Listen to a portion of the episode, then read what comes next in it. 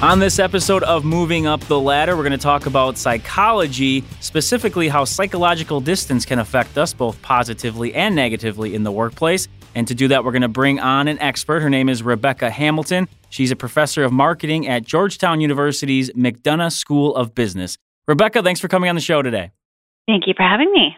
We're getting into a little bit of psychology with the conversation, which I enjoy reading up on every now and again. And I guess my first question, in terms of relating it to the workplace, in general, do you think the use or the acceptance of psychology is starting to be accepted in the mainstream when you're talking about work? Or is there still a lot of doubt and people maybe undervaluing it a bit?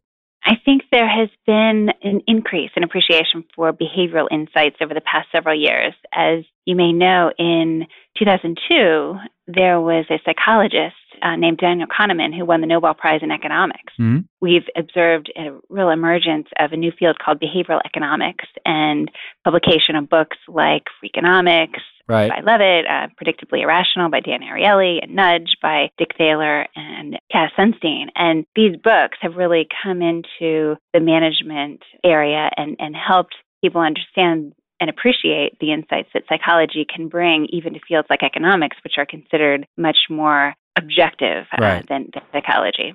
And at Georgetown, I teach courses on consumer behavior and, of course, bring these insights from psychology to our management students. And I think I convinced them by the end of the class that it's critically important to understand human behavior to right. conduct business in an effective way. So, why exactly do you believe that it is valuable to incorporate this area and really make it be a part of obviously what you teach and then, in the grand scheme of things, the practical side in the workplace? It's important to understand how other people are thinking to manage them, to negotiate with them, uh, and even to manage yourself, to know how you think. And a lot of these insights are things that you can apply not only to interacting with other people, but also to yourself. So I think I think uh, that's you know value in two ways. Mm-hmm. Of course, there are a lot of different directions we could go in terms of psychology and uh, the behavioral side of people in general. But I did want to focus on the idea of psychological distance, something that you wrote about. Could you first explain to the listeners what psychological distance is and then the different ways that it may manifest itself? Sure, sure. So, psychological distance is a term that was introduced years and years ago by a guy named Walter Mischel, who was studying temptation in children. Oh. And he found that children able to resist temptation of things like marshmallows and treats when they were more distant spatially or when they had strategies to make themselves feel more distant from the temptation. Hmm. More recently, it's been studied by researchers like Yaacov Trope, uh, who's at NYU, and Nira Liberman, and they've used this term, psychological distance, to mean the subjective perception that something is either close or far away from yourself. Okay. Whether that's separated by time, in which case you'd call it temporal distance, or space, spatial distance, or experience. So when we think about objects in our minds, we think about how they relate to ourselves. And so any way that that object is removed from us makes us think about it more abstractly rather than concretely.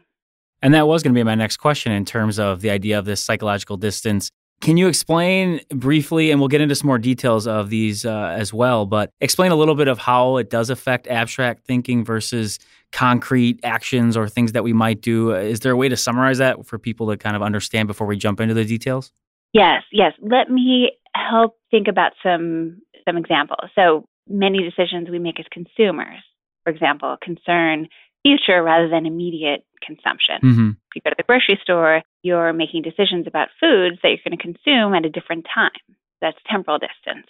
Okay. You're making decisions about foods that you're going to consume in a different place. So you have to imagine how you'll enjoy something at home rather than in the grocery store where you are right now.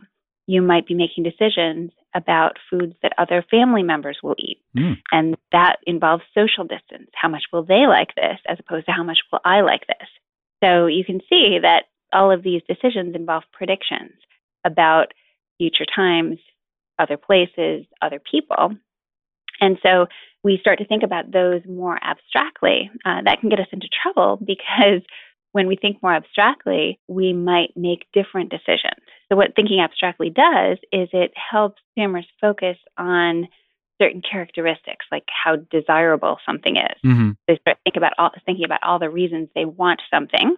Maybe it's a lot of features that that a product has, and and they think about all the good things that those features will do. Whereas when they're actually using the product later, when this experiential distance is much lower, they're going to be thinking much more concretely, and their focus will shift to the feasibility or the usability of the product. Right. That might make them dissatisfied with the product they picked out in the store that had all these features, right? You have a remote control for your new device that is absolutely baffling you, right? So that's in fact the way I got into this line of research. Uh, some colleagues and I were trying to understand why it was that people bought these complex products with lots and lots of features and then returned them right. or felt satisfied with them. And we call this feature fatigue. And we realized that it wasn't just the manufacturers trying to sell consumers on something that was too complex for consumers, it was really consumers who wanted those complex products and demanded them in the marketplace and yet turned around and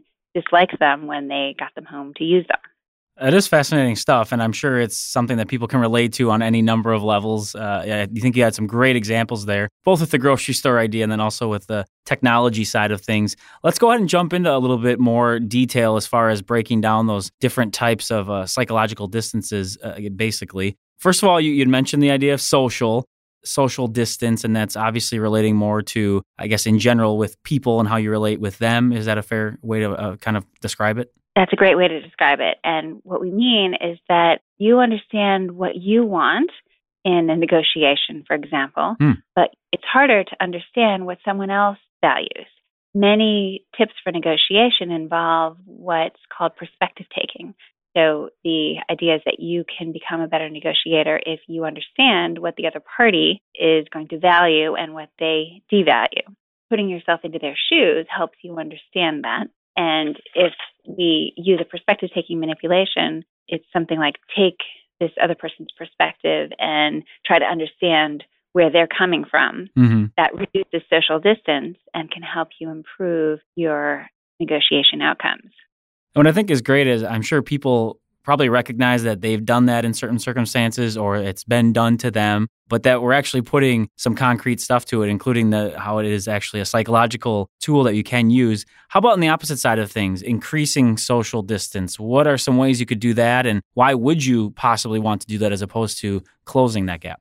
Yes, usually we want to establish rapport with people. We want to increase our relationships with people, but there are cases where it's helpful to have more psychological distance. So, for example, if you're a member of a team, you get promoted to be the manager of that oh. team. It's hard to manage people if you have very close social bonds with them. Right. So, that social distance, if you increase it, can help others perceive you as the leader. So there's a relationship between perceived power and social distance.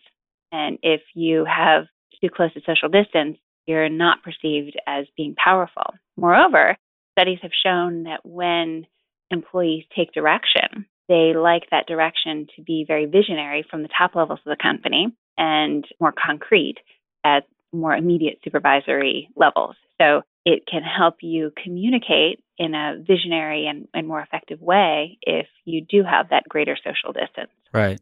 Well, I think that's some good uh, advice there for our listeners who might be in those situations. I think that's a, a, perfect example, the one you brought up about someone being promoted from within a team, how that can cause an issue unless you do sort of practice this idea uh, that you described there. Well, let's go to the second idea, and that is temporal. And uh, again, that, that would be having to do with time. So it seems maybe a little tougher as far as trying to determine this, I guess, at least in my mind. Maybe that's just how I work. But how do we account for the temporal distance, especially in the workplace, if we're looking at it from a positive point of view? Many listeners probably will relate to the feeling that they're overwhelmed by all the things that they agreed to do right, right, right. earlier. So you look at your calendar and you see, oh, I agreed to do this project by this date. I agreed to give this talk to this group by this date. And all those things seemed very doable and desirable to agree to when you were thinking about them a couple weeks in advance. Right. But when that calendar page is today, it's harder to fit them into your schedule. And so that's a case where the desirability of agreeing to do all of these things comes to a head with the feasibility of actually doing them in the moment. Right. Similarly, you know, my husband and I, we like to watch movies, we have a subscription to Netflix. And when we pick movies and put them in our queue, we're always thinking, oh, it would be great to see this documentary. It would be great to see this foreign film with subtitles. And so we put those on our queue thinking that we'll enjoy those when it comes to a subsequent Friday night. And yet, when we get there, we're tired from a long week and we really wish we had something accessible and easy to watch. Right. Feasibility is something that we appreciate in the moment. I, I, I think it's another wonderful example, and uh, I think that does put an emphasis on understanding, as you said, things in the moment versus what might be in the future, and and how we view those things a little differently. Let's go to the next one. I uh, just want to make sure we get through all of these. The idea of spatial, obviously, you can hear the term in there, space. I guess first of all, are we talking about the actual look and feel of where you're looking or where you're working, I should say? Or are we talking about actually moving away from people or things? Uh, can you break it down a little bit further for us?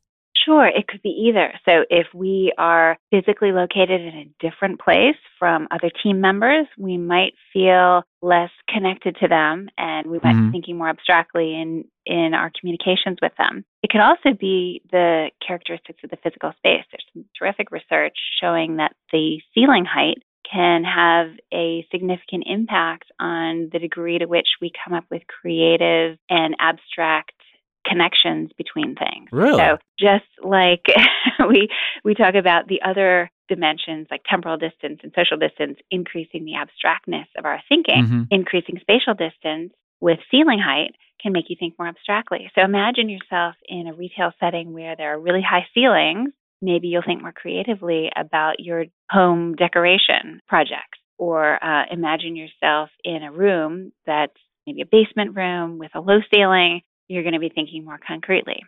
You can manage those things by putting yourself in the right kind of environment for the work that you need to do. Right. Again, I, am always fascinated by this stuff. I, I, like to believe that I'm not affected by these kind of subconscious things, but I'm also not naive enough to say I'm not in any way affected. So, but again, I think it's it's great to hear this and get the information just for people to be aware of it and that this does go on and it could actually benefit you or be a negative, as we talked about here. The last one I wanted to touch on, obviously, with the uh, the idea of psychological distance, is experiential. Uh, what does that mean exactly? It seems obvious that, of course, you want to test something out beforehand, but maybe that's not always the case when you're talking about the business or a workplace. This, as I mentioned earlier, is where our research on psychological distance started. Right. So we found that people were gravitating toward products with lots and lots of features before they use them. And that would apply to picking out products in stores or picking out products online. And yet, when they use them, experiential distance is reduced and they're thinking more concretely and interested in feasibility. So, yes, you, you do want to test out products, but if you're shopping online, it's harder to do. How do companies address this? They can give you more opportunities to interact with products. That is certainly an advantage mm-hmm. for brick and mortar retailers as opposed to online retailers. Right? So this is where showrooming has become so popular, and consumers really want that tangible experience before they they make the purchase. Right. So trying before you buy, that's a great way to reduce this experiential distance. And I thought you had a, a great another example of this uh, in the article that you wrote. Again, for people who want to check that out, you can find it on the Harvard Business Review website. But it was a McDonald's experiment that they were trying as far as food, and they sent out a survey and it kind of backfired on them. I don't know that we really have time to get into it right now, but I would suggest people check that out because it was definitely an interesting uh, case study when it comes to the idea of experiential uh, psychology there. Can all of these work together with one another, or a couple work together, or can you affect one distance by adjusting the other, if that makes sense? Yes. So that's in fact the biggest insight of this article. So what's been shown in previous research is that these dimensions of social distance have a significant effect on, on the way we think. And our work in the lab also shows that these dimensions substitute for one another. So if you increase temporal distance, the time between an event and now, it actually makes you think abstractly, just like increasing spatial distance or just like increasing social distance. Hmm. So, the way in the lab we test whether the underlying mechanism for an effect is truly psychological distance is that we can substitute one dimension for the other. And if we manipulate temporal distance, we should get the same result as if we manipulate social distance. So they're interchangeable, and that allows people to leverage these other dimensions to help them. So if they find a situation where they are saying yes to too many opportunities and, and putting a lot of things on the calendar, well, maybe they should actually put themselves in the room where they'll be giving that talk later right. and see whether they they still want to agree to do it when it feels very concrete to them. If you are feeling socially distant from a customer, maybe a visit is in order. Hmm. Reduce that spatial distance in order to increase your feelings of rapport with that with that uh, business contact. And the one that popped in my head, and you can correct me if I'm wrong, but you know, the idea you mentioned earlier of if somebody is promoted and then you kind of you need to have that social distance a little bit that the idea of putting someone in an office or moving them upstairs creating that mm-hmm. spatial mm-hmm. distance does the same mm-hmm. thing for the social side correct absolutely and and they reinforce one another sure so yes that that's a way i mean take more space for yourself or or if you are really needing that social distance like you said, moving your office to a different location can help actually make that a physical distance. Right, right. Rebecca, I really do appreciate the conversation. Uh, again, I'm very interested in all this type of uh, psychological side of things. I'm by no means an expert, so we love to have someone like you on. I wanted to close out with asking when it comes to the ideas and the implementation of psychological distance, what would you offer up as advice for people in terms of, especially if they're a manager or decision maker within an organization, anything in general you would offer to them that could possibly help when it comes to these ideas? One of the things that we notice is that people consistently make similar mistakes. So even if you understand that, you know, you've always put too many things on your calendar and regret it at the time they're due, or you buy products that are too complex, right? It's hard to break out of the cycle unless you realize that psychological distance could be this driver. Mm-hmm. So this is a way to intervene and say, okay, I'm going to I'm going to break this cycle and actually think about what I'm doing. I'm going to imagine that that event I'm committing to is tomorrow and see if I still want to do it. Or I'm going to imagine that I'm going to use that product right now or try to go to the store and pretend that you have to do a task with that product right now. And that should help consumers think more like they will at the time that they're using the product or the time that they're actually delivering that talk or making the presentation. Rebecca, thanks again for joining us, sharing your expertise on the idea of how psychological distance can affect us positively and negatively. I do appreciate it, and I'm sure our listeners do too. So thank you once again. Thanks for having me. That will do it for us here on this edition of Moving Up the Ladder. Again, a thanks to Rebecca Hamilton for joining us. She's a professor of marketing at Georgetown University's McDonough School of Business. And we enjoyed our conversation today talking about psychological distance and how we can bridge that gap. If you'd like to get in touch with us about this show or any of our episodes, you can find us on Twitter at the LJN. Just hit us up there. You can also send us an email, ljnradio at localjobnetwork.com. And we encourage you to check out our shows on iTunes. Just search for LJN Radio in the iTunes store. Once again, I'm your host, Tim Muma. Take care, everybody.